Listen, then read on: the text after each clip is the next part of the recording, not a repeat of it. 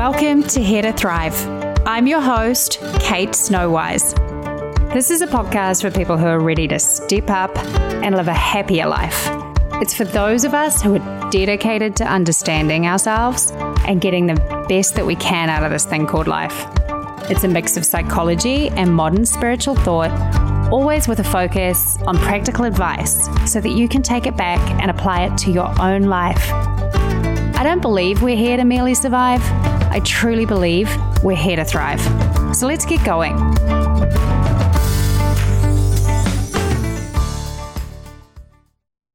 Welcome to episode 10. I can't believe we're already into 10 episodes. I feel like this only started a couple of days ago, and to already be recording the 10th episode is incredibly exciting. I am loving bringing you this kind of information in podcast form, and I thoroughly appreciate the feedback I've been getting. All of your messages, uh, letting me know you're listening out there, are wonderful. So thank you so much for taking the time to do that for me. So today I want to talk about friendship and the importance of our good and strong relationships in our lives. I'm going to talk through five points that good friends all share, the five kind of behaviors or things that we can be aware of to help us become the best friends that we can be. Because our relationships with other people matter. We are born to be social beings. Even those of us who are naturally a little bit more introverted or don't have high needs for affiliation with others still crave and need some social connection. We are all so much happier and healthier when we have caring and warm relationships. I'm not the only person who thinks this. There has been a lot of research now that has consistently shown that social support or the strength of our relationships is one thing that really determines our overall levels of happiness or well being. And it also insulates us against sort of the harmful effects of stress, or you could see it as kind of a, a resilience builder. When we have strong relationships, we are less likely to be overwhelmed by the stresses that we face. It's kind of like an immunization against stress. So, friendships are something that I hold with the utmost importance. I, I consider them to be something that we all need to prioritize. And in doing so, I think it's really important to talk also about what you can do to be a great friend. So there's five points I'm going to go over today. And some of these may seem really simple, but the thing is that we just take it for granted. We we have our friendships and we don't ever sort of stand back and assess what it is that makes some friendships great and others just feel a little lackluster, for lack of a better way to put it, or what it is that helps a relationship go from superficial to truly deep and connecting. So, these are five little things that I believe are the cornerstone of great friendships. The first one refers to connection. We live in a digital age and we are social beings, yet, in many ways, our current lifestyle is more disconnecting than ever. We aren't so much part of communities as we used to be. We have replaced so much of our physical contact with others to contact with others via a computer screen or via messages and words. And so I believe a cornerstone to great friendship is real connection. And that doesn't mean you have to sit face to face with a great friend every other day. It just means there is a consistency in that connection with another person. You're up to date with what's going on in their lives and frequently touch base. You can still have great and powerful friendships with people who are physically distant from you. It's about that dedication or shared dedication to maintaining contact. The second point that I wanted to bring up is that great friends question one another. And by that, I mean they take the time to check in, and it might be better to say check in with one another, but a great friend will take the time to say, How has your week been? How are your children? Has your husband recovered from the operation he had? They will take the time to check in with you. I'm sure I'm not the only person who has been with someone who I would frame as an acquaintance and have perhaps been in conversation with them for an hour and realized that when I walk away from the conversation, they didn't ask me anything about my life or my day or anything. They spoke about themselves the entire time. And if you're prone to talking, which I'm a talker, I'm prone to talking, it's really good to stay aware of this point that you need to make sure that you take the time to give other quieter people the space to open up and share.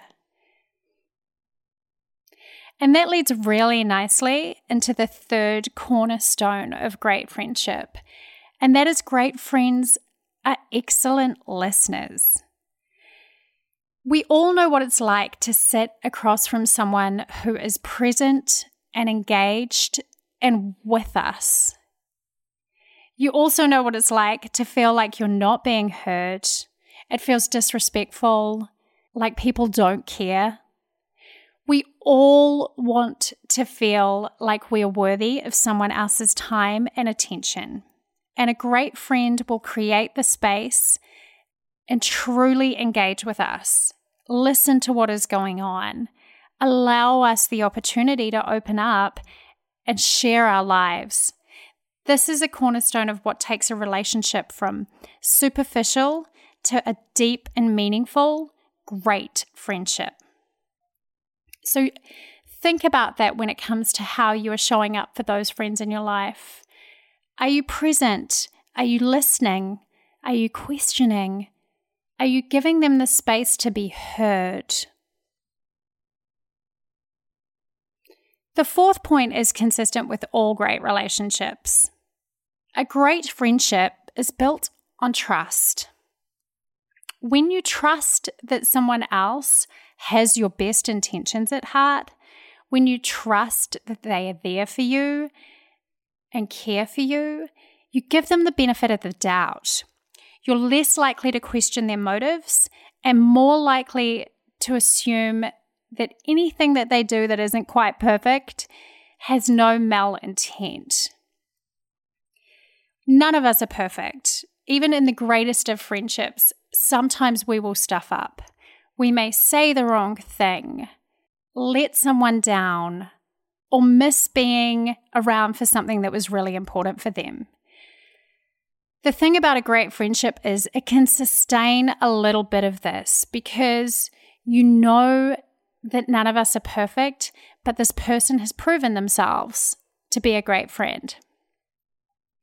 Talking a little bit about me personally, one of the reasons I think that my friendships, the ones that I consider truly great, take a while to develop is because I'm not quick to trust. Some of us are quicker to trust than others, and I'm a little skeptical. And so it takes me a long while to slowly form incredibly deep and meaningful relationships. That's not necessarily the case for everyone. And you will know if that's the case for you. Some people are able to jump into relationships and, and form very deep and meaningful connections very quickly.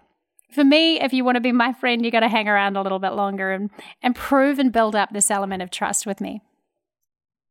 The final point I want to make is something that's probably a little bit more obvious to many of us, or something that we take for granted a little less.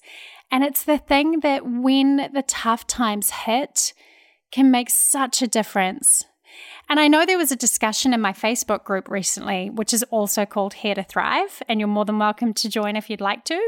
I'm sure if you search Here to Thrive in Facebook, it will come up. But the point was that sometimes when we go through the toughest times in our lives, it is when we work out who our true friends really are. When our relationships are tested, we often find out who is willing to be there to bail us out, to wipe our tears, to hold our hands through the tough times and walk with us through the mud. They really care. And that is this cornerstone of great friendship that I wanted to discuss is this element of caring. There are certain people who you know when you need them will be there. And I would challenge you sometimes acquaintances may not be so reliable, but a great friend you know is willing to put themselves out a little bit to make sure that you're okay. This is where a great relationship and a great friendship can make all the difference when it comes to how we're coping with the tough stuff. It's true that a problem shared really does feel like a problem halved so often. I'm sure you can all think about times where you just opened up to a friend or had someone else wipe your tears and how powerful that can be. I'd encourage you to be that kind of friend for other people. In their time of need, be there, be willing to invest in the relationship. And when somebody needs you, go out of your way a little bit to help them because you never know when that favor will need to be repaid. And don't get me wrong, I'm not saying do this for everybody you come across. There is a reason we only have a handful of great friends. But if you truly value a relationship, you need to care. If they're going through the tough stuff, Demonstrate that you care. It might be sending some flowers. It might be taking them round a box of tissues. It might be sitting with them silently in their pain, but being there. They are all hallmarks of demonstrating how much you care. So, in summary, great friends ensure that they're connected, that they question and check in with their friends, that they listen and allow the space for their friend to truly feel heard and appreciated. They trust in their relationship and they show that they care. So, I hope those points have helped you to just think about how you're showing up for those people you love the most in your life and how you're fostering the friendships that you have, and perhaps who your great friends really are. We're lucky to have them and they deserve our attention. They really can make the difference between how we feel and how we cope and how happy our lives can be. And so please don't ever feel like you don't have the time to invest in your friendships. It is one of the best ways you can spend your time. I so appreciate you all being here with me. If you are enjoyed this little tidbit of advice about how to be happier in your life, I would love if you could leave me a review. The podcast is still just getting off the ground, and so those reviews really count in how iTunes views the podcast. So if you have a spare couple of minutes, that would be much appreciated. It's a little bit fiddly, and if you're on an iPhone, you might need to go back and search the podcast Here to Thrive and uh, to see the review tab. But if you could take a moment to do that for me, I would thoroughly appreciate it. I'll be back next week with some more tips on how you can live a happier life. Until then, if you'd like to find me, you can jump over to my website at www.thrive.how. That's H O W. I'll see you soon.